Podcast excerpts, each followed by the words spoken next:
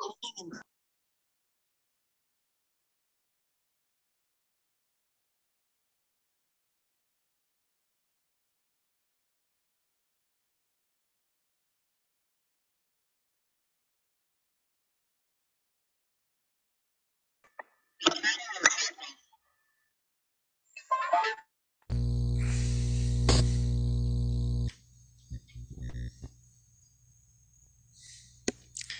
In order that all sentient beings may attain Buddhahood, from my heart I take refuge in the three jewels.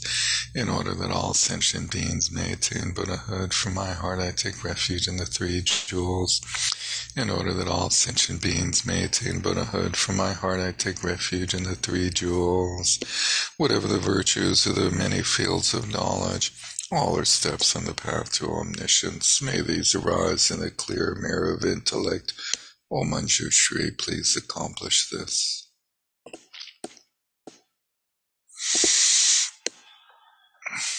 Kiki Soso.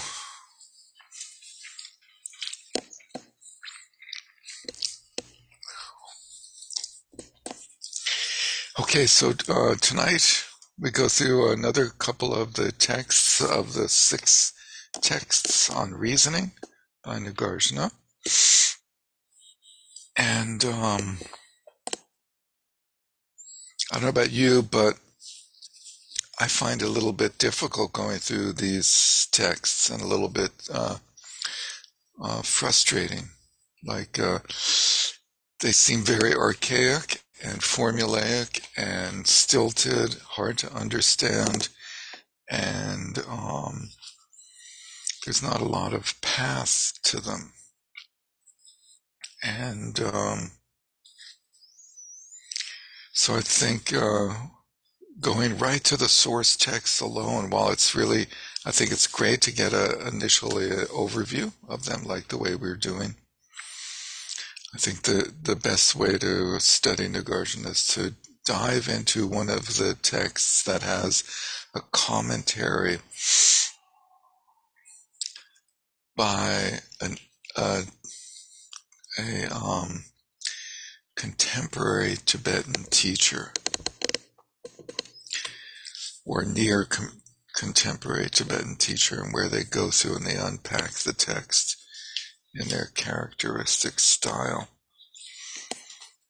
Um, so there's a number of number of his texts. Fortunately, at this point, unlike years ago, but at this point, there's a number of his uh, texts that have been translated and made available in fairly decent translations with uh, commentaries. A lot of the translations we find of Nagarjuna are very uh, archaic language, stilted, very scholarly, like um, uh, the older ones, those sort of books where you open it up and there's like a couple of lines of translation and then the rest of the page is footnotes and that's a little bit daunting. Um, but uh, there's now a very good translation of uh, the 70 verses in English, along with a commentary by Gelugpa Geshe, Sonam Rinchen. Uh, Nagarjuna's 70 stanzas. And i am working on a, a little list of all these texts for you because I know you're dying to read more of these texts on Nagarjuna. If anyone wants to help me, let me know. Uh, we already looked at uh, Jan Westerhoff's uh, excellent translation of the Vigraha Vyavartani. Dispeller of Doubts is a great one.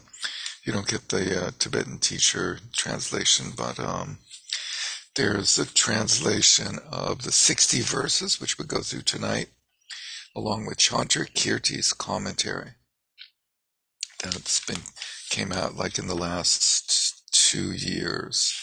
That looks like one of the most substantial ways to go through one of his substantial texts. Uh, there's always the Karl Brunnhölzl in Praise of Dharmadhatu, which is Nagarjuna's most controversial text, where he uh, basically uh, gives a teaching on the third turning of the wheel of the Dharma and uh, focuses on the luminous nature of mind. And uh, we have the third Karmapas commentary on that.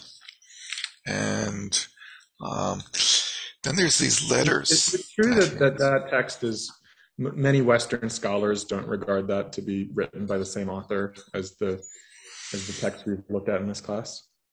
Yes, totally. Uh, yes, we went into this a little bit in the first class, but um, many many Western scholars are extremely skeptical about the attribution of most of the texts that you will see attributed to Nagarjuna and then the Tibetan, what's called the Tenzhur, the collection of the teachings by Indian pundits. Um, there's probably like 30 or so texts attributed to Nagarjuna, and Western scholars accept probably about four or five of those. and uh, they totally dismiss the the, the uh, praise to Dharmadhatu as couldn't possibly be the same Nagarjuna. Um, and there's also a text by Nagarjuna called the Five Stages, which is the fundamental text on uh, Tantra in the what's called the New Translation School of Tantric Systems. And um, so there's there's a huge range of texts attributed to Nagarjuna by the Tibetans that Western scholars just completely dismiss, including one of the texts tonight, the uh, uh, pulverizing the categories or whatever, however you want to translate that. The second text tonight is is dismissed by most scholars as not being by Nagarjuna, which is sort of both interesting and disappointing and also relieving because the text is not that interesting. It doesn't talk about emptiness at all. And it's just like a hodgepodge of odd topics. And it's sort of bizarre. Um, there's uh, so so uh, as I mentioned last week when we went through the Ratnavali, the uh, Precious Garland, which was a text of a, a teaching for a king. There's another two letters that he's written to kings. Uh, one's called Letter to a Friend, and then one's called Letter to a King. And um, those, like the Ratnavali, are much more um, accessible. They present like an overview of the Mahayana teaching and the Mahayana path, and um, uh, much more like of a of a progression in the text and coherence of topics and uh, how those topics are addressed. And so there's um, a translation of Nagarjuna's letter to a friend, along with a commentary by Mipam, which seems interesting. Looks interesting. It's translated in a book called Golden Zephyr. And uh, then, in particular, there's there's one called Nagarjuna's letter to a friend that has a commentary by uh, Rinpoche named named Kangyur Kangyur Rinpoche, Kagyu Rinpoche. Um, I think he's the the second most recent Kangyur Rinpoche, so he died in like the 1990s or something. But um, he's he's quite he was quite a good, uh, well known and respected teacher, and so that's like uh, probably the most accessible, and it presents an overview of the Mahayana, the six paramitas, with an extensive pres- prep, uh, presentation, excuse me, of uh, meditation and wisdom. Um, so, uh, in terms of like what you might look at next, if you're interested in looking at such things, I would, I would go for the Precious Garland or the Letter to a Friend with uh, the commentary either of those with a commentary of a Tibetan. And so, um, in a in a book that's referred to in our book, which I've now lost in my sea of Nagarjuna books here. So, starting tonight with the second text, because I want to go through the first one in detail. We'll just read through the first one, but I sort of want to Uh, just look at the second one briefly. So on page 70 of our text summary of the pulverizing the categories Vaidalya Prakarana. And uh, what is this text about? Let's look at the bottom of the page. We have the uh, the first stanza. In order to put an end to the arrogance of those logicians, I'm on page 79 again, who out of conceit regarding their knowledge are keen to debate I shall grind them to little pieces. I don't know how if anyone else picked up on that, but I thought that was weird.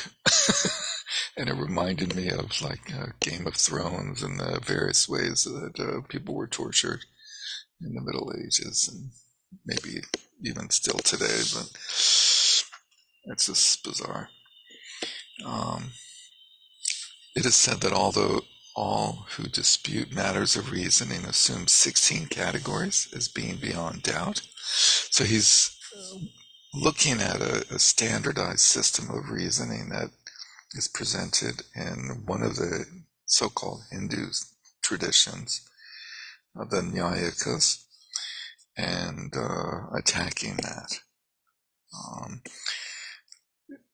it is said that all who dispute matters of reason in assuming 16 categories as being beyond doubt. Oh, sorry, assume 16 categories. Since we advocates of emptiness do not adhere to any thesis, we don't accept any of the 16 Nyaya categories. So then up above in the opening paragraph, he says this text, which also has a prose commentary, involves the Madhyamaka rejection of the 16 categories of reasoning systematized in Hindu Nyaya tradition as ultimately real rather than merely conventionally real.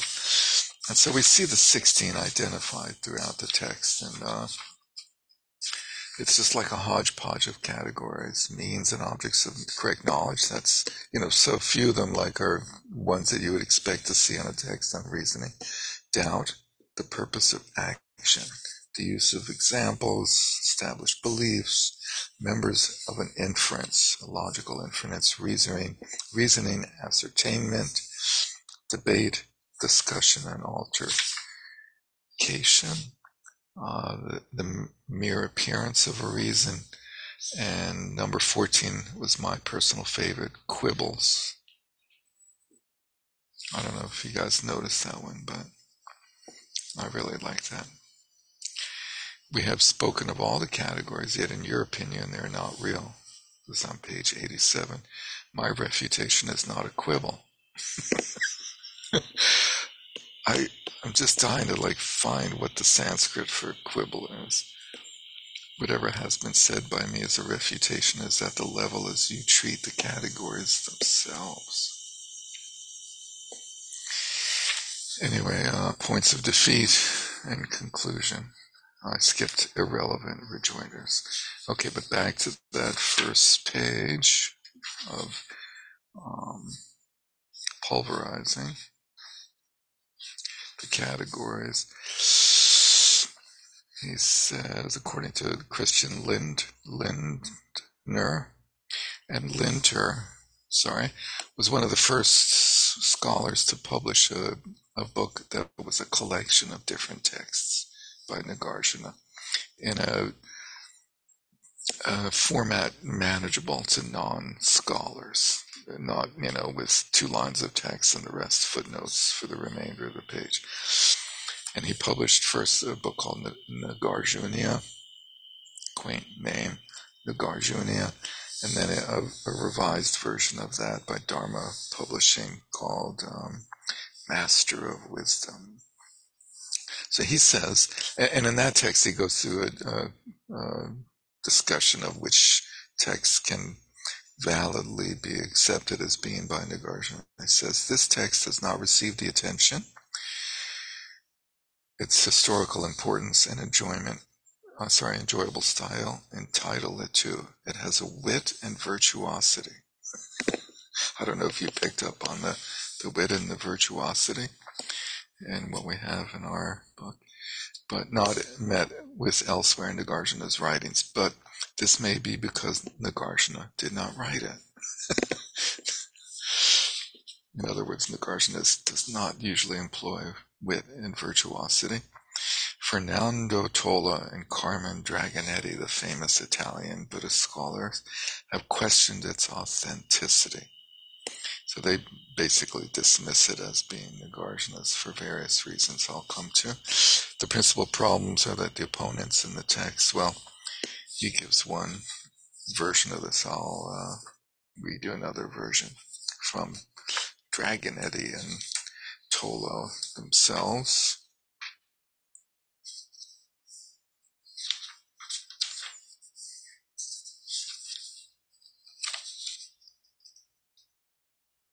But they give um, a nice little overview of the of these two texts.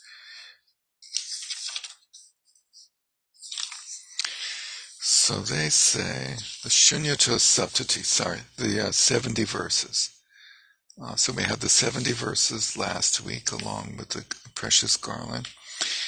It says that differs from uh, a certain text by Arya Deva and the 60 verses in the form in which it treats the central theme of emptiness. The first treatise, the 70 verses, starts from the analysis of a concrete and determined object. So I'm reading from a book that you guys don't have, probably. Uh, it's called On Voidness, a study on Buddhist nihilism or nihilism by Tola and Dragon Nettie. The first, the, the 70 verses, starts from the analysis of a concrete and determined object, the rope slash snake of the empirical reality, and applies the result it obtains to the whole of that reality. Presumably, the result it obtains being that uh, they're empty of inherent nature. It establishes the universal universal rather conditionedness and contingency, the emptiness of all, and as a consequence, the illusory character of the empirical reality in its totality. We have in the universalization of the principle, we have in it the universalization of the principle of emptiness to all, uh, in other words, to all phenomena. The 60 verses, on the other hand, maintains itself in a theoretical and logical level without doing an analysis of the material world concretely considered. It limits itself to the analysis of the categories which rule in the world causality, time, etc., and destruction, non being. The 70 verses, like the 60, maintains itself in a theoret- theoretical level, but differs from it in that it submits to analysis num- numerous categories of the empirical reality birth, permanence, destruction, production, cause, existence, non existence, name, uh, sorry, time, action, perception, knowledge, objective knowledge, ignorance, etc. The analysis throws as a result the conditionedness, the relativity, the absence of an own being as the essential characteristic of all these categories, and as a consequence of that, the unreality, the logical impossibility, and the illusory character of their existence. From the examination of these particular cases, it is deduced that the totality of existence is empty and unreal. So I don't know if that was helpful. I found it slightly helpful in, in distinguishing between the 70 verses and the 60 verses. So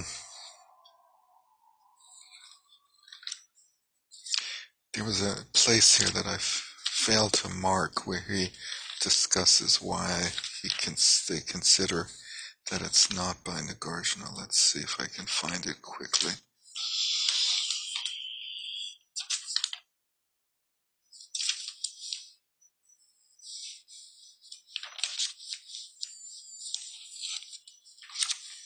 Sorry about that.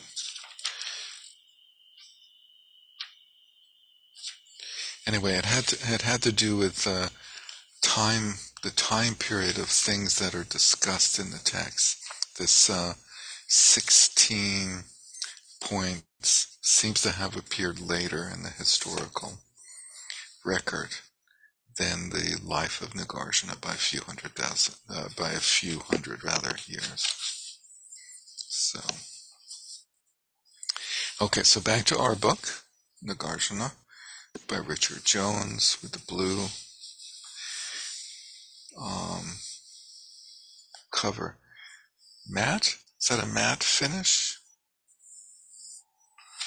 A blue matte finish. Eggshell. Eggshell. Eggshell finish. Sort of like Matt Ludmer, right? On page 74, we have the summary of the 60 verses on argument, yukti, shastikas. Uh, Lindtner describes this work collection of aphorisms loosely tied together by a common subject matter, dependent arising. It's interesting that the Italian gentleman didn't mention that. Clearly, this is totally focused on dependent arising. Nagarjuna attempts to demonstrate the dependent arising in the wheel of rebirth by means of argument rather than by appeal to scripture or special experience as evidence.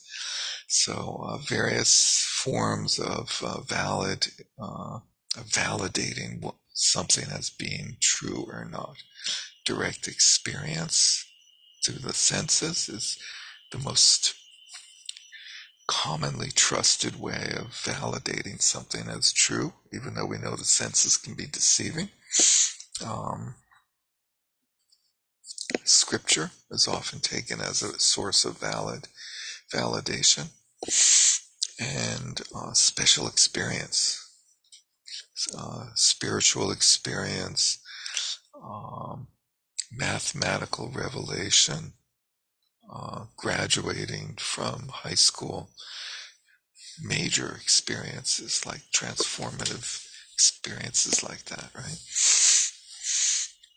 Passing your driver's ed test, taking ayahuasca, I, I, don't know, whatever, you know, various things.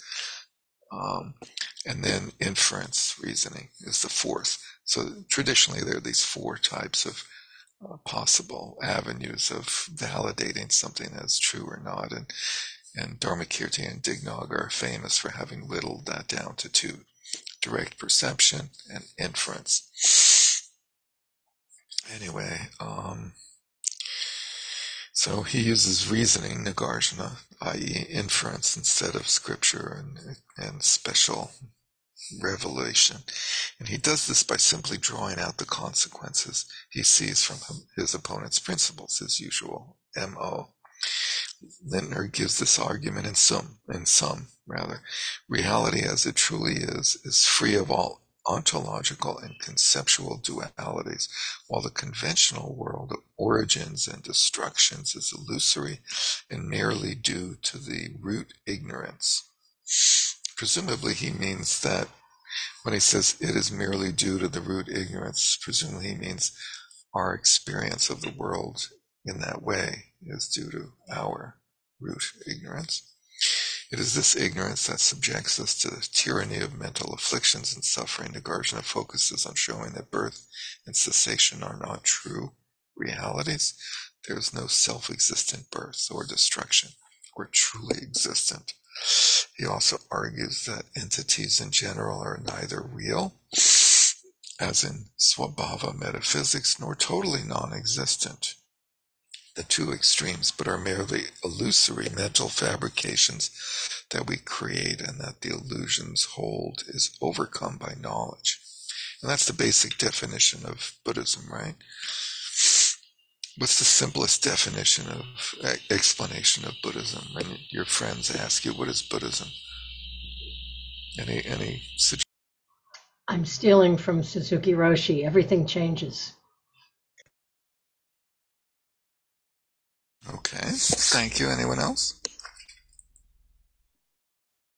Things are not what we believe they are. Things are not what we believe they are. Excellent. Things are what we believe.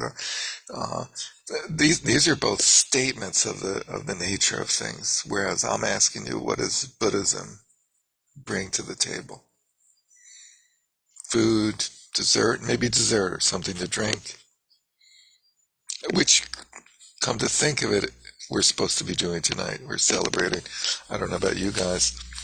I have two types of chocolate. I have licorice. And I have blueberries. I, didn't hear my doorbell ring somehow with the delivery, though. It, it was through the window.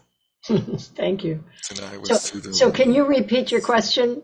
What, how would you describe the essence of Buddhism in 25 words or less? Because actually, it was, it was actually, I, somebody was talking about this earlier in the day. That's why I brought it up. When asked about, you know, collapsing all of Buddhism into a nutshell, that, that's what Suzuki Roshi apparently said. Anyone else? the 16th Karmapa made a very similar statement when asked by a member of Congress um, how, to, how to define Buddhism. What did he say? Uh, I, I believe he said everything changes. Yeah, I've, I've heard it's been said by more than one, obviously. I just was remembering this particular one. But I think you're right. It's come up in many cases as the sort of consolidated little pith. But obviously, that's not the one that Derek's looking for. So the one I'm looking for is uh, overcoming ignorance by wisdom, through wisdom, is what Buddhism is all about. You know, as opposed to like Buddhism being a statement about the nature of reality, Buddhism is includes a ground path and fruition. So you're talking about Anyway. its influence on a person, what, what it can do but for even- person. The ground Even- path and fruition. Wasn't wasn't it even stated in this reading, um, the sixty verses, um, at the very end? Uh, I think he says merit and wisdom. Yeah, gotta Very- have both. Derek, did Which you is- say through or by? Oh, sorry, Kevin. Sorry, By. sorry, sorry. Uh, By? I mean, okay. you know, I, I think most people commonly would think of Buddhism as, you know, compassion and merit, uh, as as we use that word merit. But um, most people don't think of Buddhism as emptiness or, um, you know, al- alternative thoughts about reality. Really? That's not, that's not very common. No, I don't think that's the common notion. I think the common notion is these are people who try to be compassionate in everything they do. And that's all the general public understands. But Oh, But I- I'm not really sure those, the, the, Well- like, like, like Joe on the bus's opinion should be authoritative about what. Buddhism oh, is. I, I mean, have, I- you, have you seen the quotes that they put on the posters? yeah, Uh. I'm not suggesting it is. I'm just suggesting what is. But, but I, I would say that ultimately it does boil down to wisdom because even, you know, as many teachers will say, that if you understand, if you realize emptiness, the compassion comes naturally from that.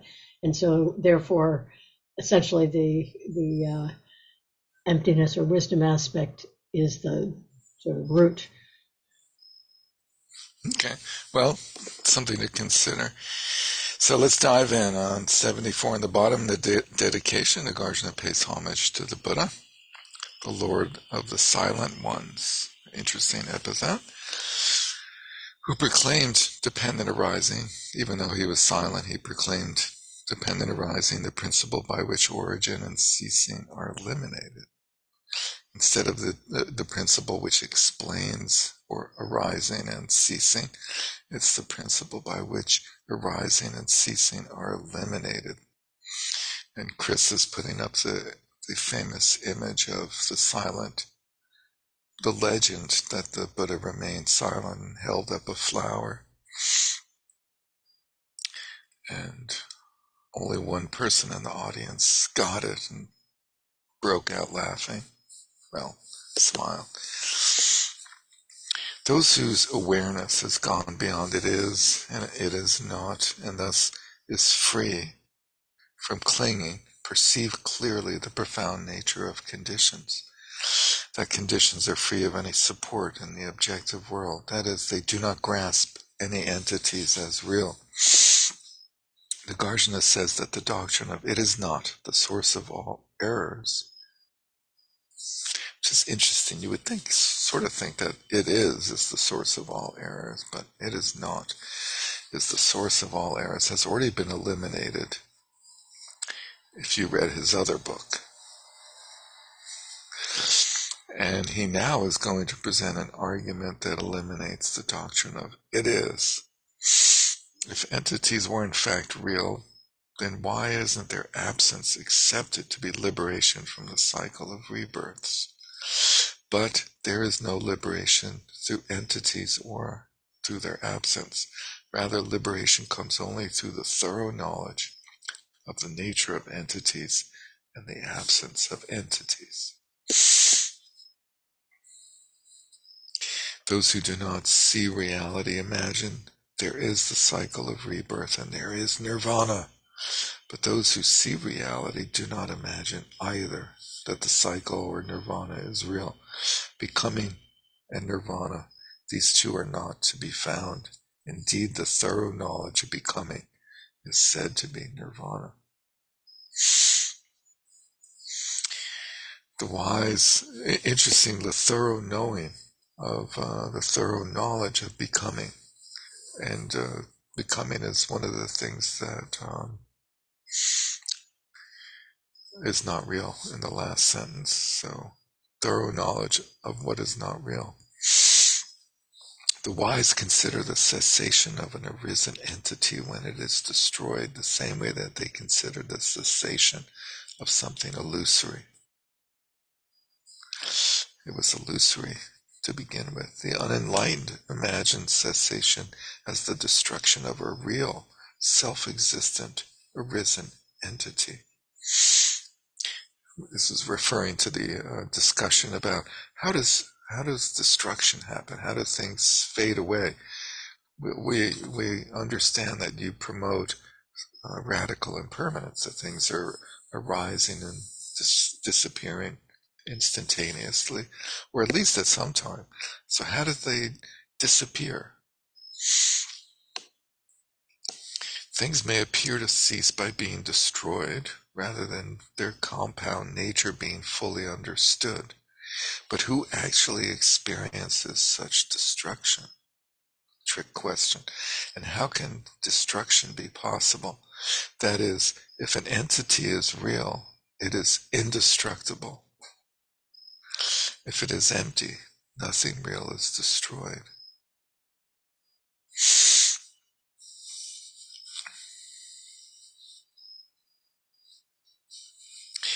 If the uh, objection, objection, Your Honor, if the aggregates do not cease, one is not nirvanized.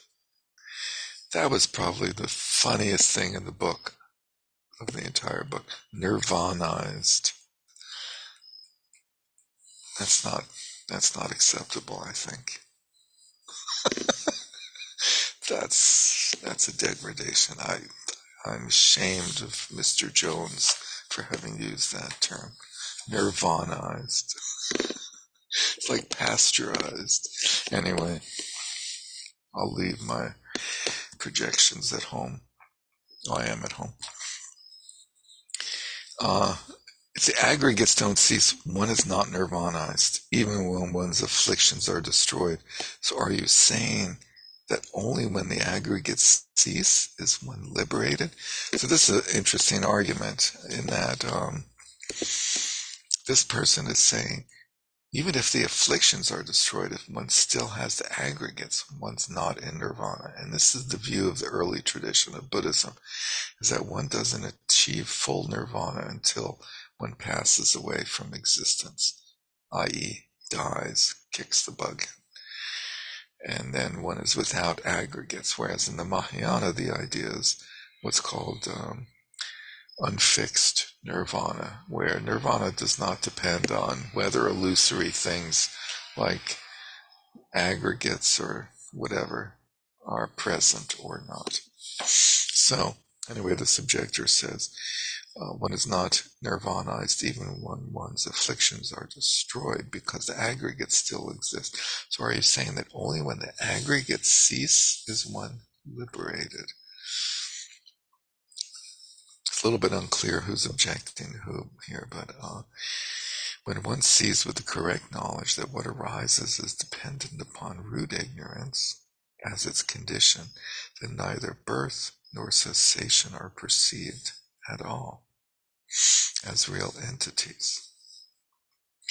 Thus is nirvana in this very life. Sorry, this is nirvana in this very life, and one has done what was to be done. This is a famous phrase going back to the earliest days of Buddhism, where the Buddha says, I've done what is to be done. I've accomplished the noble pursuit, the parama artha, the highest goal.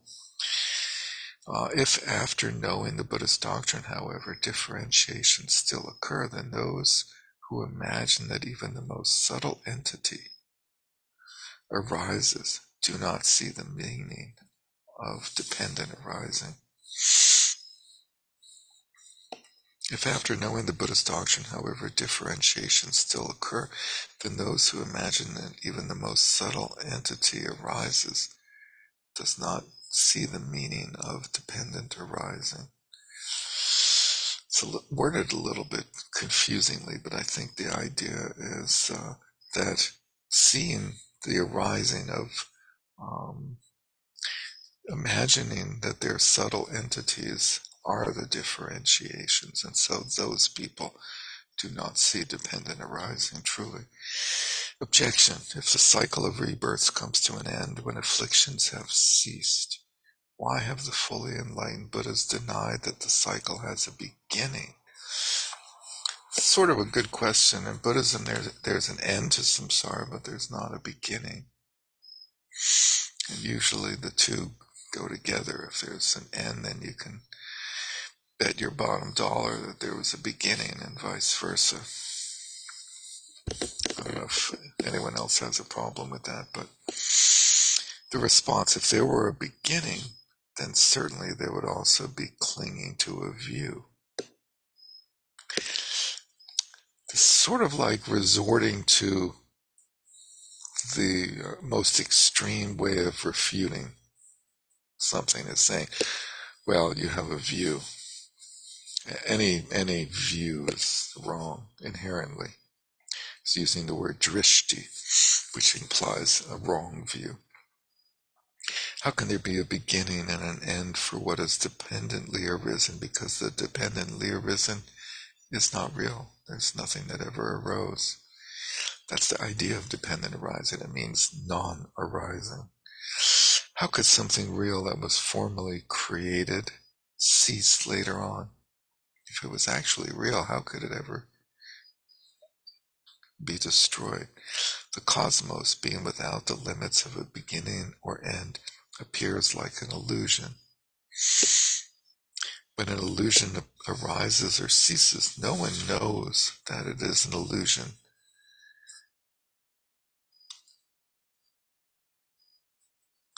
I'm sorry. I don't know if that's me or the text here. When illusion rises or ceases, one, sorry, one who knows that it is an illusion is not confused. Yeah, it is me. Those who do not know it is an illusion long for it. Those who see with their awareness that the realm of becoming is like a mirage and an illusion are not corrupted by views based on a beginning and an end. So this whole issue of beginning and end is uh, sort of a frivolous pursuit. Those who imagine that what is compounded arises and ceases do not understand the wheel of dependent arising. Anything compounded does not truly exist and so can't depend can't truly arise. What arises dependent upon this or that does not arise through self-existence or is not self-existently arisen. And how can what is not arisen by means of self-existence be named arisen if something is not uh, substantially arisen or truly arisen. How can you say it's arisen?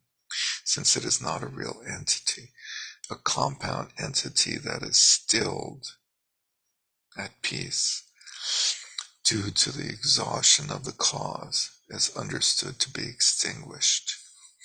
That's a complicated idea. So, a compound entity that's produced by causes and conditions, once the causes and conditions have ceased, that entity is at peace with itself and the world, so to speak.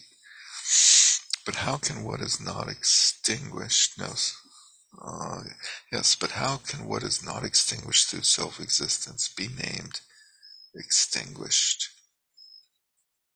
So, how, how can we say that something is extinguished if it never really existed? Um, so, he's sort of pointing out the fallacy of thinking that real things can be ex- uh, produced and extinguished, as well as the fallacy of thinking that unreal things can be produced and extinguished. And he calls all of that dependent arising, which is a little bit confusing. But it's a description for the fact that things are not self existently arisen or appearing or, dis- or disappearing. Thus, nothing whatsoever is produced or ceases. Summary. Yet the path of arising and ceasing has been taught by the Buddhas for a practical purpose. So even though nothing has actually ever arisen or uh, passed away, relying upon arising and ceasing is the unerring way to, to tread the path of enlightenment.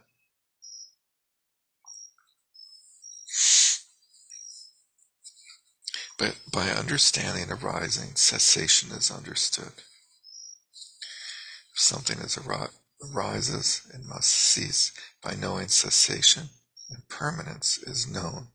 By understanding impermanence, the true doctrine, the true Dharma, Sat Dharma, famous talk on Sat Dharma by Trungpa Rinpoche, is understood. Those who have come to understand that dependent arising is devoid of real arising and cessation have ended the cycle of becoming that is propelled by views of real entities. Those who have come to understand that dependent arising is devoid of real arising. That dependent arising means there's no real arising or ceasing, are the enlightened ones. Um, those who hold that entities exist by self existence are, due to their mistakes about ex- existence and non existence, dominated by afflictions. They are deceived by their own mind. Thus, sorry, those who understand the nature of entities see that entities are impermanent, deceptive in nature, hollow, empty, selfless, clear, interesting, clear, uh, without a locus or objective support in the world, rootless, with no fixed abode, totally arisen from root ignorance, utterly bereft of beginning, middle, and end, without a core, like the banana tree trunk, which is hollow at its core, like the castle of the Gandharvas in the sky, like an illusion. Thus, this whole dreadful world appears. So, the, the uh, extended list of uh, illusory phenomena. Let's see. I was curious about the, the word dreadful here. That, that's kind of you know? Yeah. Uh, perhaps prob- uh, suffering? I don't know. See if we can find it in this other version quickly. What is it? Verse 24? 27. 26 or 27. Oh, thank you. Thank you very much.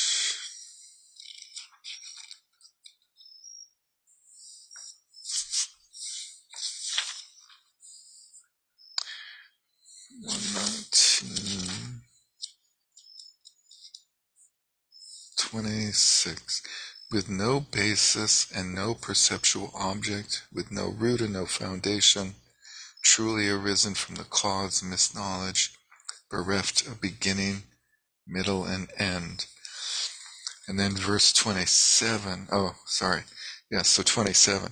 Essenceless, like a plantain tree, similar to banana trees, resembling a fairy city. Gandharvas are fairies, like an unbearable city of confusion. Is that the dreadful part?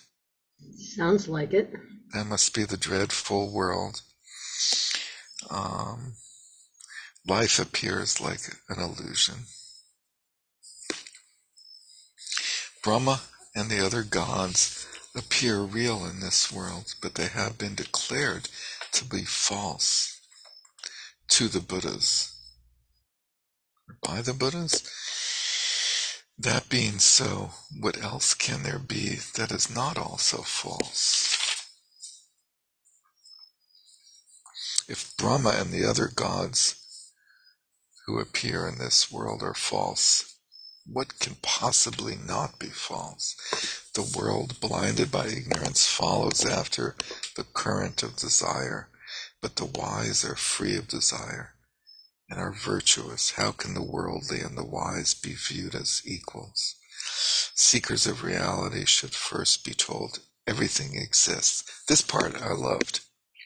Finally, we have like a little path. Um, seekers of reality should first be told everything exists. So we have the Sarvastivadin tradition encapsulated in the Tibetan version as Vaibhashikas.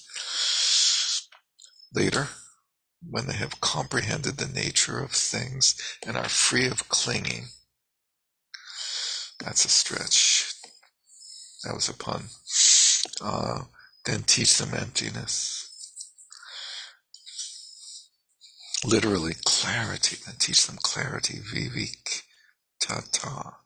So, just a question. When so they start by saying everything exists and then it says when they have comprehended the nature of things then teach them emptiness. But isn't i mean emptiness is the nature of things. So what nature of things are they talking about that they would understand before that?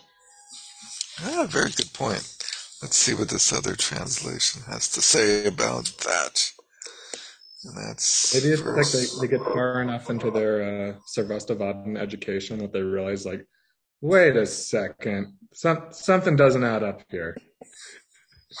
I have a feeling it's more the uh, uh, the impermanent nature. You know, the the marks, the three marks. But yeah.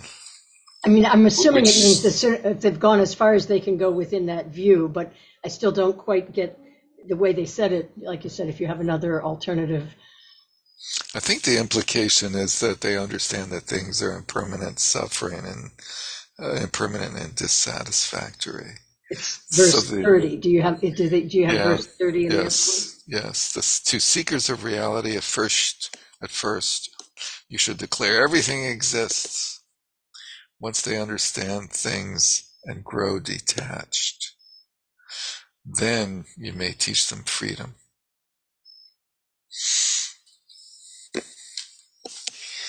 Back to our version. Those who do not understand the meaning of emptiness but rely merely on hearing the doctrine and do not engage in meritorious acts are lost. Actions, their fruit in the various realms of rebirth, have been fully explained by the Buddhas. The full knowledge of their nature including their ultimate non-arising, has been taught. Just as the conquerors have uttered I and mine for a practical purpose, so too have bodily aggregates, fields of the senses, and the five elements been uttered for a practical purpose. Expediency, skillful means, such practical designations spoken of as the great elements are contained within our consciousness but they are dissolved by knowing them. That's interesting. They are all false mental discriminations if treated as real entities. The Buddhas have declared nirvana as the sole truth. How then could the learned imagine that the rest is not false? As long as the mind wavers, it remains under the dominion of Mara, who is the lord of a sense pleasure heaven. Interesting description. If that is so, why is it not admitted, admitted that there is no fault in the knowledge of the non-arising of entities? Since the Buddhists have declared the world is conditioned by root ignorance, why is it not admitted that this world, i.e. the false world of multiple real entities, is merely created by the discrimination of entities, vikalpa, discriminating conceptuality. How could something that ceases when the root ignorance ceases not clearly be only a mental creation of that ignorance? The, the uh, negative, sort of double negative, makes that sentence a little complicated, but it's more like something that ceases when the root ignorance ceases is clearly only a mental creation of ignorance. Right? How can something be understood to exist as self-existent when it arises due to a cause and does not endure without conditions, but disappears when those conditions are absent? There is nothing surprising when advocates of the doctrine of existence persist in holding entities to be real. But it is indeed surprising when those who affirm all is impermanent and who rely on the Buddhist path contentiously persist in clinging to entities. We know who, who he's talking about, right? Which wise man will contentiously claim that this or that is real when after investigation nothing is observed of this or that?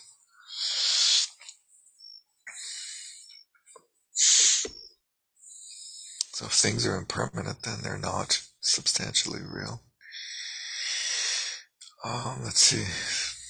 And they can't be observed. Those who adhere to a doctrine of either the self or the cosmos as unconditioned, i.e., self existent, are captivated by the views of permanence, impermanence, and so forth.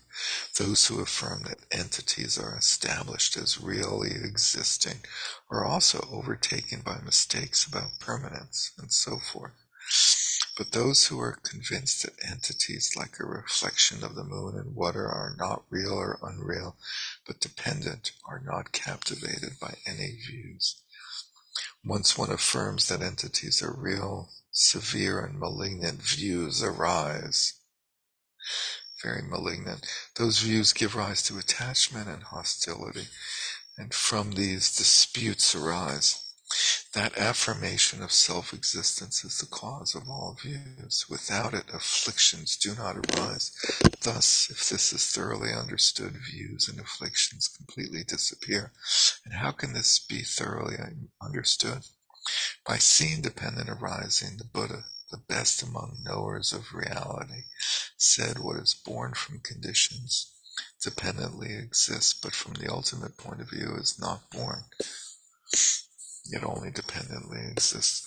From attachment, a series of graspings and disputes arise for those who are overwhelmed by false knowledge and who grasp the unreal as real. The, the great souls, the Mahatmans, that's a weird translation.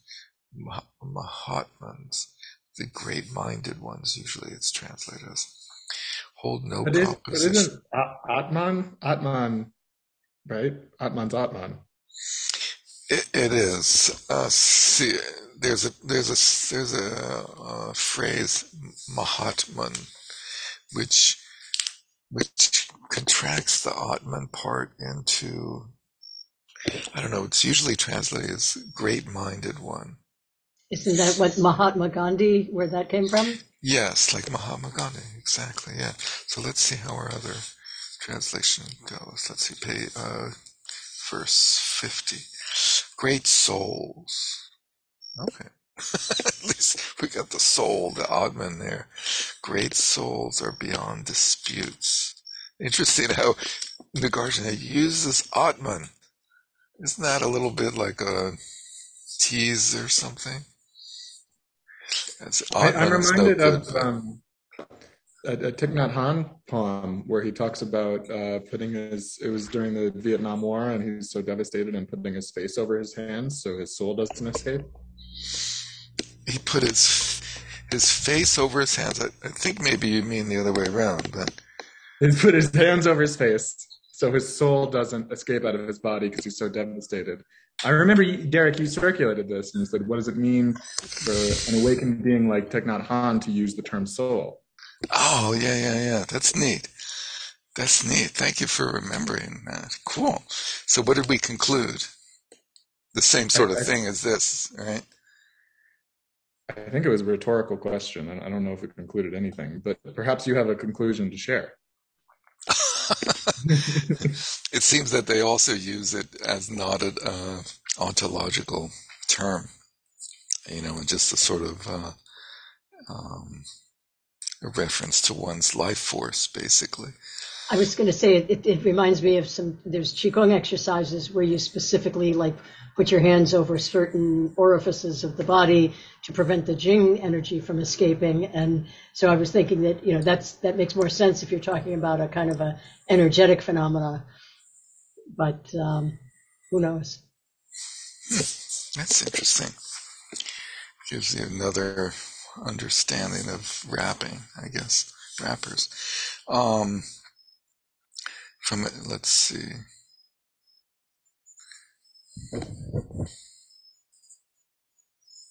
Where the great souls, there we are. The great souls hold no proposition, paksha, no like thesis, and have no dispute. How can there be a counter proposition to those who hold no proposition? By taking any stand whatsoever, one is caught by the afflictions. I'm sorry, by taking any stand whatsoever, one is caught by afflictions. We call that spineless usually, right? If you don't take any stand, you're being spineless. But here he's saying that's good. I have no opinion. Right? But, um, but those whose mind is free of any standpoint are not captured. How can't the strong poison of the afflictions arise in those whose mind takes a stand? Living like ordinary people, those who take a point of view will also be caught by the afflictions, just as an ignorant man is attached to a reflection that he thinks is real. So too the cosmos, because of its error, is trapped in the cage of objects. The great souls who see with the eye of knowledge that entities are like a reflection do not get stuck in the mire of entities. The ignorant are attached to invisible to visible form. Those in the middle become detached from forms, but those of the highest awareness are liberated by knowing the nature of visible form. One becomes attached to something by thinking it is pleasant. By turning away from it, one becomes free of desires. But by seeing it as empty, like a phantasm, and, and again, he, he's translating this term clear as empty, which is really interesting. I've never, I never was aware that Nagarjuna used this term vivikta and had that it had the meaning of empty. I'm not familiar with that. That's cool. Clear. But by seeing it as clear, like a phantasm, i.e., an illusory person, one attains nirvana. Those who understand entities and non-entities are not disturbed by the afflictions due to false knowledge. If one has a point of view, one becomes passionate or dispassionate. But the great souls, being free of any point of view, are neither passionate nor dispassionate, have no emotional reactions, nor they do they intentionally avoid such reactions. How do you like that? Just like a bump on a log, right? Do you know who who used that analogy in a positive way? Like a rock? Sort of like a rock, yeah. But he actually said be like a. Well, there was Shanti. A log. Shanti, Deva. Deva. Shanti Deva. Yeah. This be like a log. what a guy. when you're in the company of uh, other people, be like a log, so you don't become attracted to any of them. Hunter Rinpoche also, um, you know, he spoke positively of the Ratna family, you know, the five Buddha families. So he described like the image of the Ratna family as like a rotting log in the forest that was like a home to all of these insects and moss and fungi and so forth. That's a very different use of the log than uh, Shantideva's log. All right, I'll log Then, that. then there's the Yule log. You'll log that. Take that to the to the tenth log. Didn't uh was it Art Garfunkel or um, uh, Simon? What was his name? I am Uh, a rock. Yes, I am a rock. Exactly. I am an island. I am a rock. You didn't That's say what I was log. saying. Hey, Yeah. that's- there's He said I am a rock. A rock He said I am a a log. log. No, he said both. he said, "I am a A rock." log I'm is not a rock. I'm, ta- I'm taking a position. No, they are Well- very, very comparable. Do you guys know Log Lady from You're uh, Twin Peaks? quibbling. Yes. Log lady, log lady from. Do you remember Twin Log Peaks. Lady? No, who is Oh log? No. man, Log Lady like consults a log and has many like uh, important premonitions that come from this log that she carries around with her. Oh, I can't. I didn't remember that from Twin Peaks. What a And you know he's a show he's a that was. meditator, so there may actually be a. Uh, Yeah, he's, a, something there. he's into TM big time. I know. That was in Twin Peaks. I thought you saw it on YouTube. somewhere. David No, Lynch. no. Yeah, he's a Twin Peaks. wacko. He's a wacko dude. God. What a great show that was at the time. It was like one of the first like out there don't know what's going on TV shows. Anyway, series. Um, those who consider the discernment of emptiness and yet are still unmoved by a wavering mind will cross the ocean of existence that seethes with the afflictions. So you know, uh, Nagarjuna is still like like Shantideva. They're still in this period of uh, pre-Vajrayana where afflictions are very real and uh, uh, the enticements of desire are very terrible. But but also note that he uh, he he doesn't say that you have to get rid of your wavering mind. No, I like that. That's thank you. I like yeah. that. You They're just have to be moved by it. Yeah, Yeah. thank you. I Yeah, forgot to and- mention that. Yeah, I, I, I thought that was an interesting metaphor about um, crossing the ocean of existence. You know, Well, that's a com. That's a famous metaphor. yes, but but this goes way back. So, was this the origin of that metaphor? No, no, no. The Buddha uses it in the sutras over and over again. yeah. Yeah. Well, well, we're coming. We're, we're coming in the last verse. In fact, the last two, the last three words of the Are you what? Yeah, are, yeah. that's the answer to your question. Through the worthiness of this treatise, may all beings accumulate a store, like uh, uh, uh, Walmart, maybe like a Walmart of merit and knowledge, and by these may they attain the two Buddha bodies that arise from merit and wisdom. Here, here. Okay, now we we had one more text that I circulated was the twenty verses on the Mahayana. Did people? It's not Walmart. It's Dollar Tree. Uh, let's see. Okay, so um, we got 20 verses here. I'll put it up on the screen. Oops. Hmm.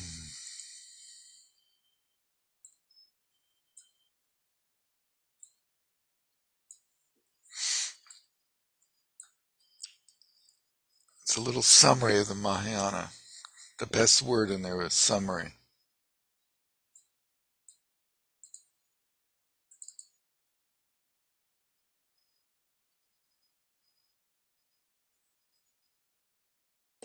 So, homage to Manju- Manjushri Kumarabhuta. Kumara Bhutta is the ever youthful Manjushri. Uh, so it's a special version of Manjushri who's always youthful, but on the other hand, then you hear that Manjushri is always youthful. So it could just be talking about the fact that Manjushri is ever useful. And it's sort of a slight towards old people. So I, I personally am offended by it, but I'm not going to hold any views. I bow down to the all powerful Buddha, whose mind is free of attachment, who in his compassion and wisdom has taught the inexpressible. He's expressed the inexpressible. In truth, there's no birth. And surely, I don't know who Shirley is, but he does like to talk about him. Surely there's no cessation or liberation. The Buddha is like the sky, and all beings have that nature. So all beings have the same nature as the Buddha. Neither samsara nor nirvana exists, but all is a complex continuum with an intrinsic face of void I like the face of void. Uh, the use of void for shunya is a little bit odd, but some people still like to do that, I guess. Uh, the object of ultimate awareness. Now that's an interesting phrase that um, ultimate mind can have an object. Normally we think, these days we think of uh, ultimate mind as being non-dual subject and object having collapsed into a non-dual self-reflexive awareness. But uh, we see other ways of expressing things, including the object of ultimate awareness here. The nature of all things appears like a reflection, pure and naturally peaceful or quiescent, with a non-dual identity of suchness. Ta, ta, ta. The common mind imagines, imagines a self where there is nothing at all and it conceives of emotional states, happiness, suffering, equanimity. The six states of being in samsara, the happiness of heaven, the suffering of hell, all are false creations, figments of mind.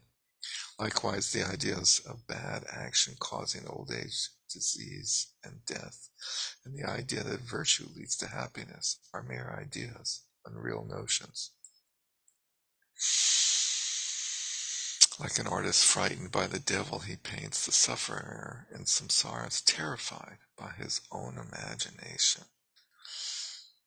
You ever get that sense, you know, where you like start worrying about things that we totally make up. Like a man caught in quicksand, thrashing and struggling about so beings drown in the mess of their own thoughts. Mistaking fantasy for reality causes an experience of suffering. Mind is poisoned by interpretation of consciousness, of form. That was an uh, odd is poisoned by interpretation of consciousness of form. So there was another version I sent around. Let's see. This one says the feeling of misery is experienced by imagining thing where in fact it has no existence. Beings are tortured by the poison of false notions regarding the object and its knowledge. Nothing about form in there. Wow. Maybe this other translation is better. Dissolving figment and fast fantasy with a mind of compassionate insight, remain in perfect awareness in order to help beings. The other version has seen these helpless beings with a compassionate heart. which should perform the practices of the highest knowledge for the benefit of them. So acquiring conventional virtue freed from the web of interpretive thought insurpassable. Now, is insurpassable correct grammatically? Isn't it supposed to be unsurpassable? Understanding is gained as Buddha, friend to the world.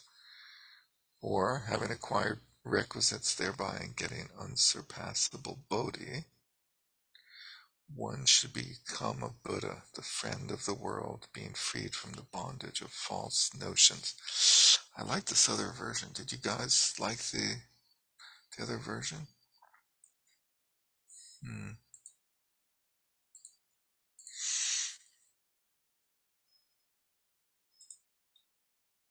Read it again, if you please.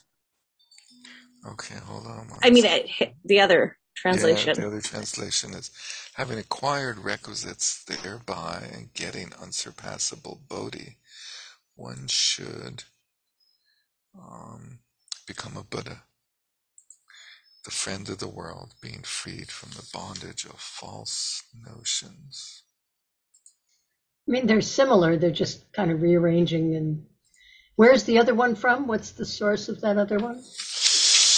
The other one is in a book called the Mahayana Vimshika of Nagarjuna. So it's a tiny little publication that just has this three page translation and then some footnotes. I think it has the Sanskrit. And it's by Vidu, Vidhushekhara Bhattacharya. Anyway, knowing the relativity of all, the ultimate truth is always seen, dismissing the idea of beginning, middle, and end. The flow is seen as emptiness. The flow. Okay. He who realizes the, tr- this is the other version. He who realizes the transcendental truth, knowing the pratitya samutpada, knows the world to be shunya, devoid of beginning, middle, or end. So, so he that one avoided the use of an entity sort of term of Yeah, flow, the oh, right? flow, the flow. Probably better to avoid that. So all samsara nirvana is seen as it is, empty and insubstantial, naked and changeless, eternally quiescent and illumined. As the figments of a dream dissolve upon waking, so the confusion of samsara fades away in enlightenment. Idealistic things, idealizing, sorry, things of no substance as eternal, substantial, and satisfying, shrouding them in a fog of desire, the round of existence arises. The nature of beings is unborn, yet commonly beings are conceived to exist.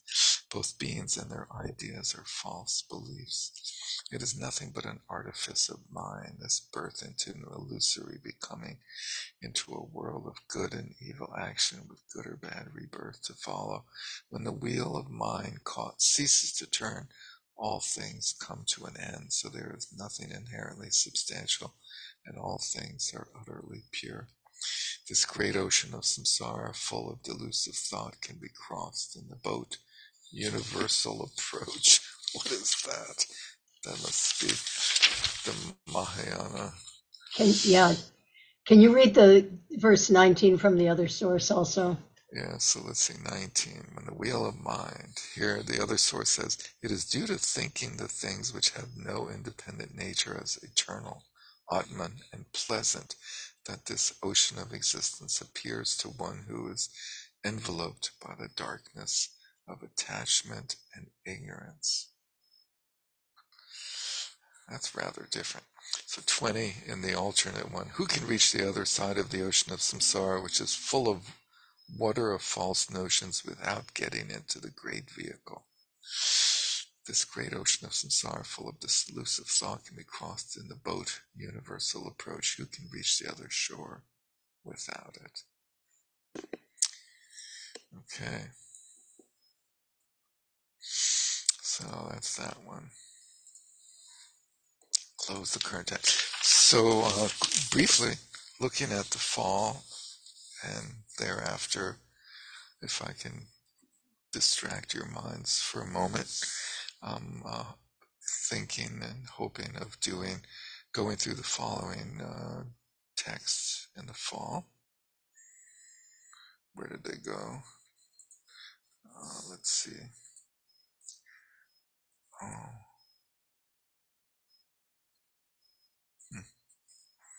They disappeared.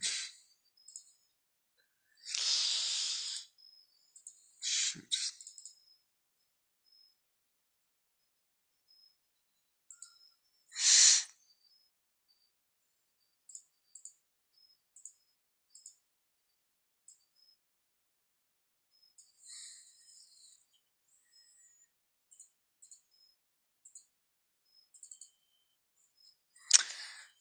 Oh, okay.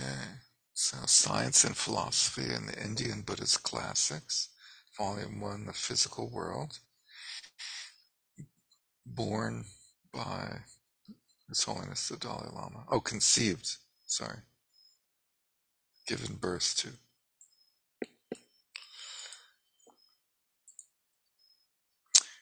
Edited by his main translator, Thupten Jinpa. There's no author, right? Conceived by, edited. So who's the author? And then here we have the Compendium Compilation Committee. That's catchy, right? Very catchy. Chair, editor, and members, editor. It's like, who's the author of the book? Anyway, I'll give, I'll, I'll get over that. It's a non-existent entity.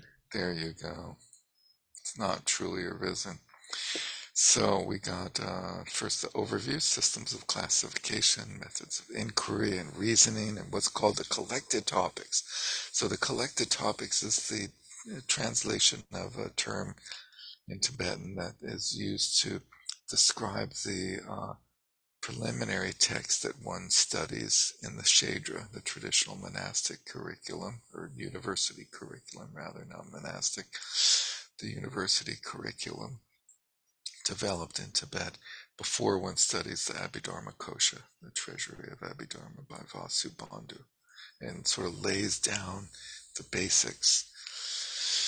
Noble objects, phenomena in general, the essential nature of physical entities, the five senses and their faculties, mind, mental object forms, causal primary elements, non-associated factors, cause and effect, unconditioned phenomena, and uh, ascertainable objects, how subtle particles are posited, how coarse matter is formed, whether indivisible particles exist. These are all very uh, compelling topics. Time.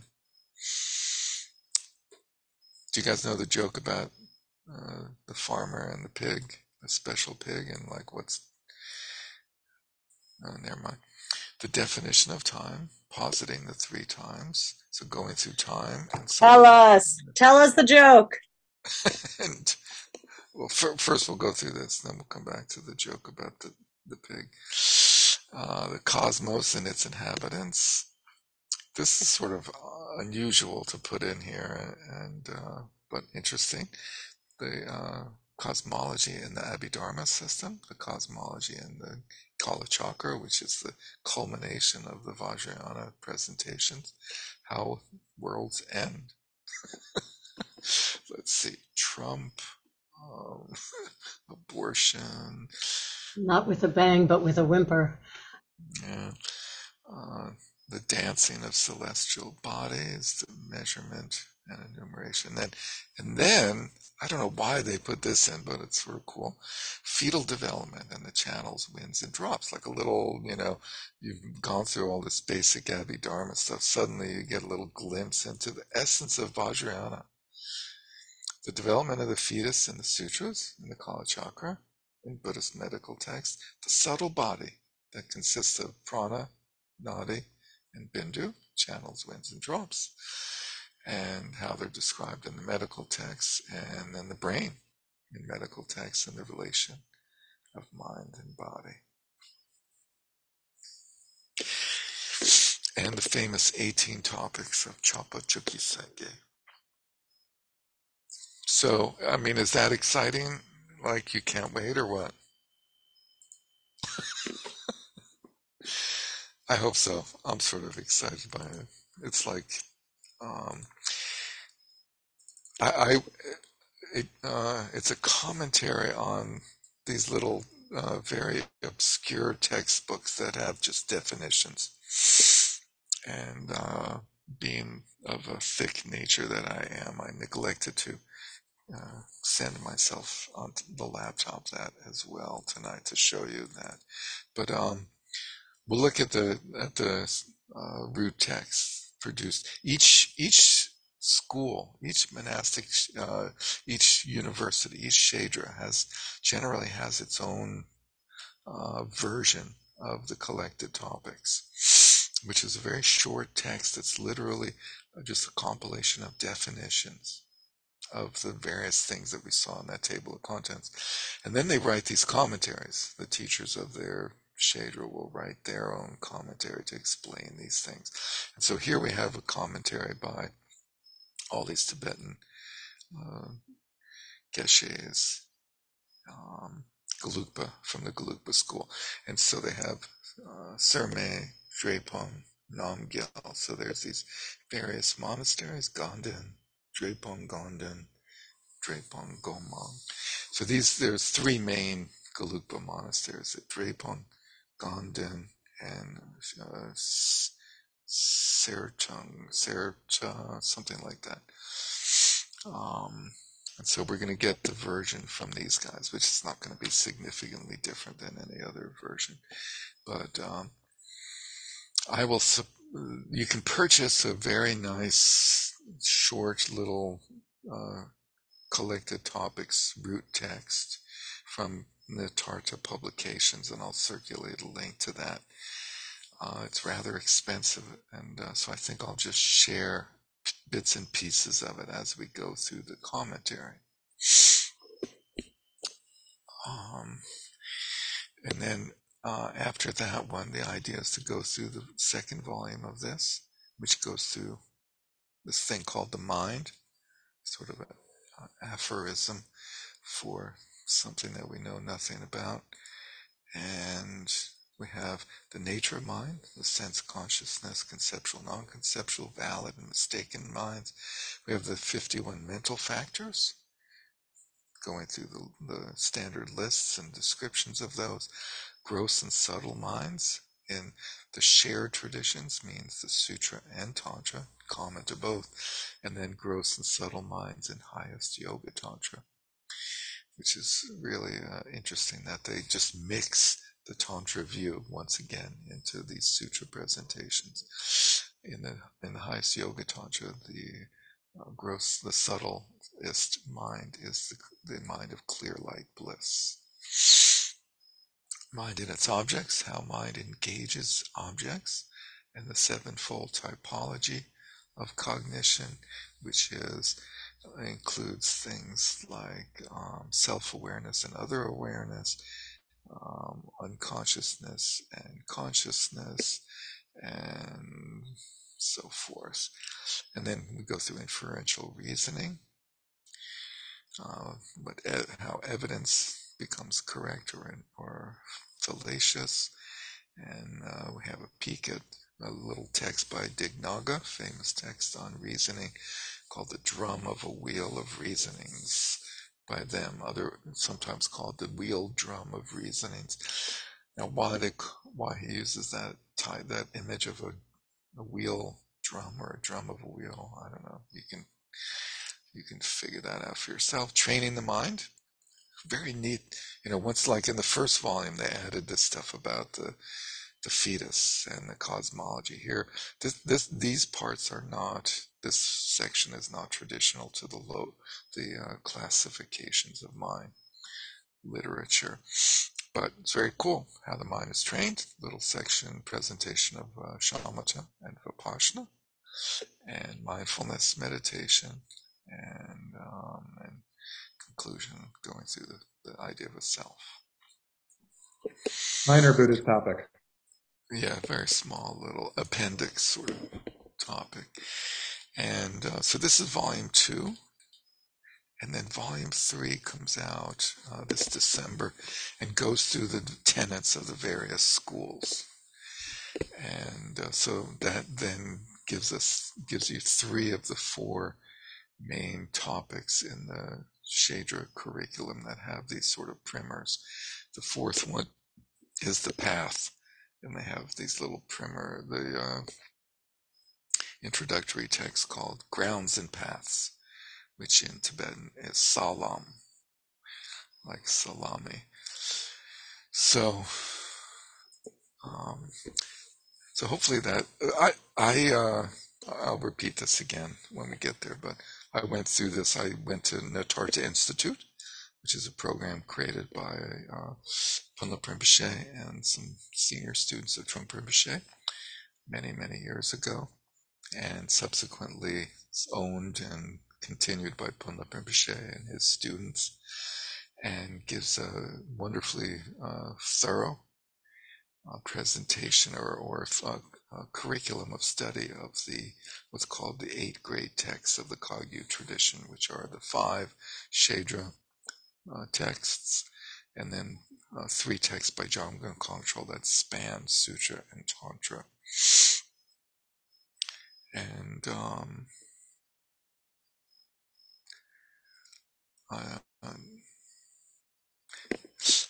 uh, it might be three texts by Rangjung Dorje, the third karma, but I'm a little rusty on that.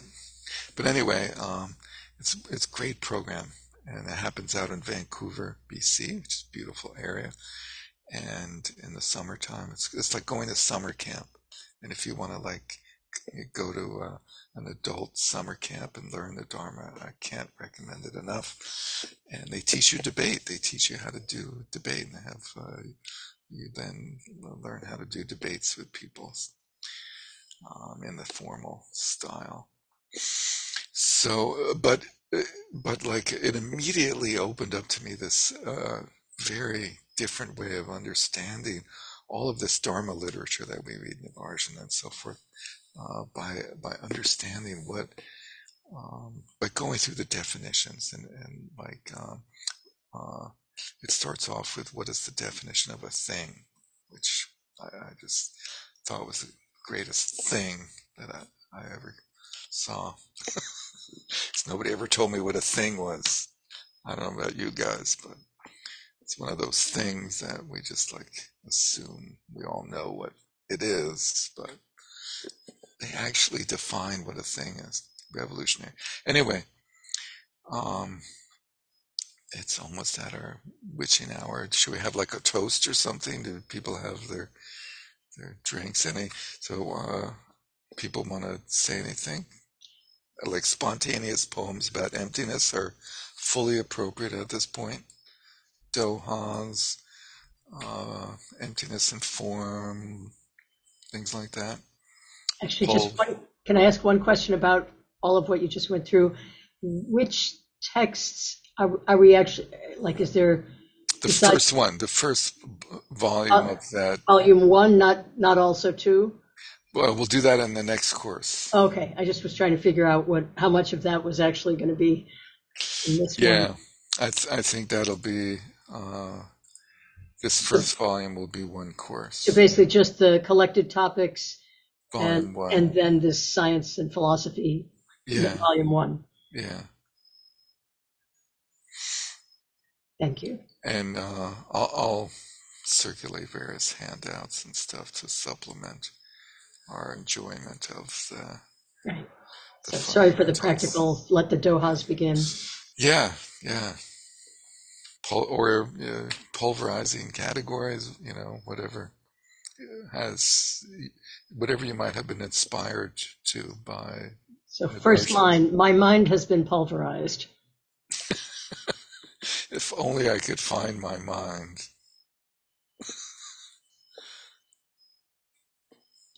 Um, thank you to Derek and other fellow dorks for doing the Dharma thing.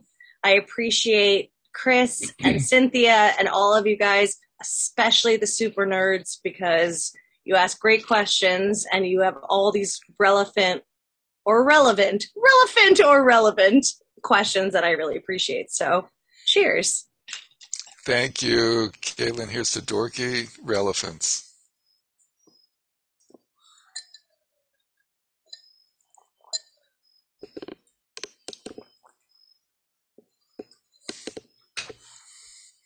Thank you all for participating in this. Um, what what do you guys think of like Nagarjuna and his writings? What do you find? What do you you know? Is it how did like what did you expect beforehand? You know, delving into Nagarjuna, and then what did, what do you come away with? I'm just sort of curious the experience of that because Nagarjuna is like cranked up for years. You've been you know hearing about Nagarjuna, Nagarjuna, Nagarjuna, right? So now we like went through a good bit of his writings. All like by the way, like almost all of these six texts could be would be like a hundred pages, pro- probably in English. I don't know, maybe a little more. Thoughts? I um love like loved reading Nagarjuna.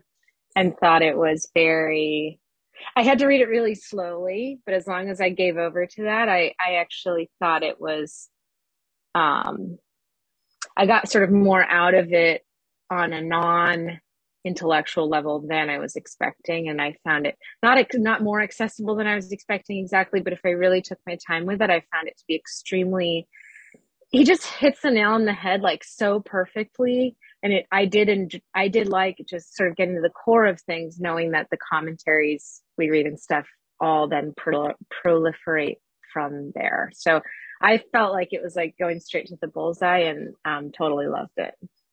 That's so cool. So there's like a ideally there's like this process of going through it in detail and and understanding as, as much as we can of the detail. And then ideally like going through it again and like um reading it less detailed but like letting the the message of it seep in to our mind you know? And ideally that's that's what it's supposed to do is it's supposed to like um, a, a, normally as we read things we try to like piece things together and, and like come up with like what is the author saying and how do how do I think about that? And and um and it's sort of like ideally w- with Nagarjuna it's like one one um, moment after another of groundlessness of just like well it can't be this way and it can't be that way and and um, you know, ideally it leaves your mind suspended without without having views. You know, uh, basically eliminating all views or all sense of like, can I figure out what's going on? Can I put together a coherent idea or view of the world? I don't know. Mary Beth. I was struck by drishti that idea of like that being not a good thing and how like in yoga you you talk about using that to stabilize when you're balancing using that as a focus so that you don't fall mm, it's more of a visual thing though isn't it yeah but just like thinking of drishti is not a positive thing it's a thing that we use to stabilize just life in general. Like I have a view about politics, so I vote a certain way. Yeah, I have a yeah. view about food, so I eat a certain way. It like, I don't have to think about how I eat because I have a view. I can just sort of like go back to that like stabilizing view. Ref, reference point. Yeah. And that's sort of forgetting structured.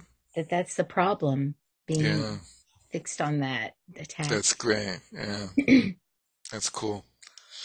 In yoga, when you're doing your handstand, you, you pick a point across the room, right? Or your headstand. You're just trying to stand on one leg. That's the other time. Yeah, that's very helpful to pick a point in, in space as your reference, as your drishti. That's fun. That's funny that it has that difference. What else? Anyone else? I thought that the uh, the the rapid fire, fire uh, pace of this class uh, presented a lot of challenges. Um, sort of like yeah, when you're riding difficult. in a train and you're you're going by like uh, you're going through the woods and you're like trying to like trying to watch the scenery and it's just like you know by you, you know. Um, yeah, for me it was it was frustrating that way too, and I kept thinking, wow, maybe we should have picked one text and gone through it very slowly and carefully. At the same time, it was, I mean, uh, especially contrasting two texts like the Mula Madhyamaka Karikas and the Ratnavali. It's like they're, they're so, the style is so different. And it, it's interesting to see um, kind of his range. Yeah, um, yeah depending on the audience. I would and, love to. Uh, sorry. The, the kind of what I'm what I'm left with with with Nagarjuna is um, kind of like how do you take the show on the road? You know, so we un, we understand that um, drishtis are un, untenable um, in a philosophical sense. But you know, at a certain point, you you have to get off your meditation cushion and you know go to work, deal with your family, and so forth. And it's like um, he doesn't give you a lot of uh, practical path uh, advice on on on balancing the relative with with the ultimate view. Well, except in the Ratnavali. Except in the Ratnavali, yeah. Which is so different in that sense. But all of the other texts are, like you're saying, yeah. And then, uh, and then the, the other thing I, I've, I found really striking about him is, you know, I, I've, we're really used to thinking about Madhyamaka in a, with, with Yogacara as like a foil to it. And, and they're kind of like being a dialogue between those two. But of course, Yogacara hasn't hasn't even come around yet by the time he's writing, and, and, we always think of this kind of like progression where Yogacara Madhyamaka is improving on the views of Yogacara, but it, it you know chronologically it didn't come out that way. So I was kind of like yearning for him to address the mind in a really robust way, and it, he doesn't really he didn't really do a ton of that. I, yeah. I find that very kind of surprising. Yeah, yeah, interesting. Interesting observations. Thanks. I, have always wanted someone to to do like a, um, a linguistic analysis of his different texts and see does the does the terminology he uses is that consistent in the text or the phraseology and see in that way which texts seem to have linguistic coherence as being by the same author is that not, hasn't that been done at all? Because I, I always assumed that that's part of the basis of these scholarly acceptances and rejections. They they do. They I've never seen any. They they probably do it themselves, but I've never seen anybody present it in detail. The, the only things that I see presented are are uh, uh, references to historical uh, reference points. Sorry, Kevin. No, but I was just thinking, wouldn't that um, uh, depend on the translations and You'd have to go. You'd have to work with the Sanskrit, so you'd have to use the text where the Sanskrit exists. Right. Because yes, otherwise, it, right, like even, to do it in English is, would be. Oh, hey, Derek, don't you need more right. projects that you could do? Yeah, yeah. Yeah, I'll do a pro. I'll do a ProQuest search for this. it's, it's a great idea. It really would be wonderful. Right. Even doing it in Sanskrit, inevitably it depends on the interpretation of the Sanskrit. And, you know, that's a big part of any analysis of his style and his use of terms. Yeah, like the Ratnavali versus the Mula Madhyamaka Karikas, you know, are they really written by the same guy? Assuming people are consistent in their writing to some extent, you know. They're yeah, like grammatical quirks. I do feel like yeah. I, I bet somebody's looked into this, like yeah, little things that would indicate it was the same author or not. Yeah, this would be interesting to see. Yeah, yeah. someone's done it. But even, I mean, even a modern author, you know, uh, writing an academic paper versus, you know, writing an email to Joe Biden, uh, you know, you're going to speak differently. Yeah, a letter to the king. That's great. I like that. letter it's called code Biden. switching. That's great. Anyone else? Anything else? Thank you. Thank you guys very much for for uh, your interest in this material and for your perseverance and for your generosity. I got uh, these emails with all sorts of money indicated even though it's totally oh right. oh, oh, oh, yeah brent is here. I was just saying i don't see his face but i see he's, he's yeah. in, yeah, in invisible form. Well, thank god for brent huh? TGIB. you're here. So thank you. Let's dedicate the merit and, and call it an, an evening and a course uh, its merit may all obtain omniscience, may it defeat the enemy wrongdoing from the stormy waves of birth, old age, sickness, and death, from the ocean of samsara. May I free all beings by the confidence of the golden sun of the great east. May the lotus garden of the Rigden's wisdom bloom. May the dark ignorance of sentient beings be dispelled. May all beings enjoy profound, brilliant glory.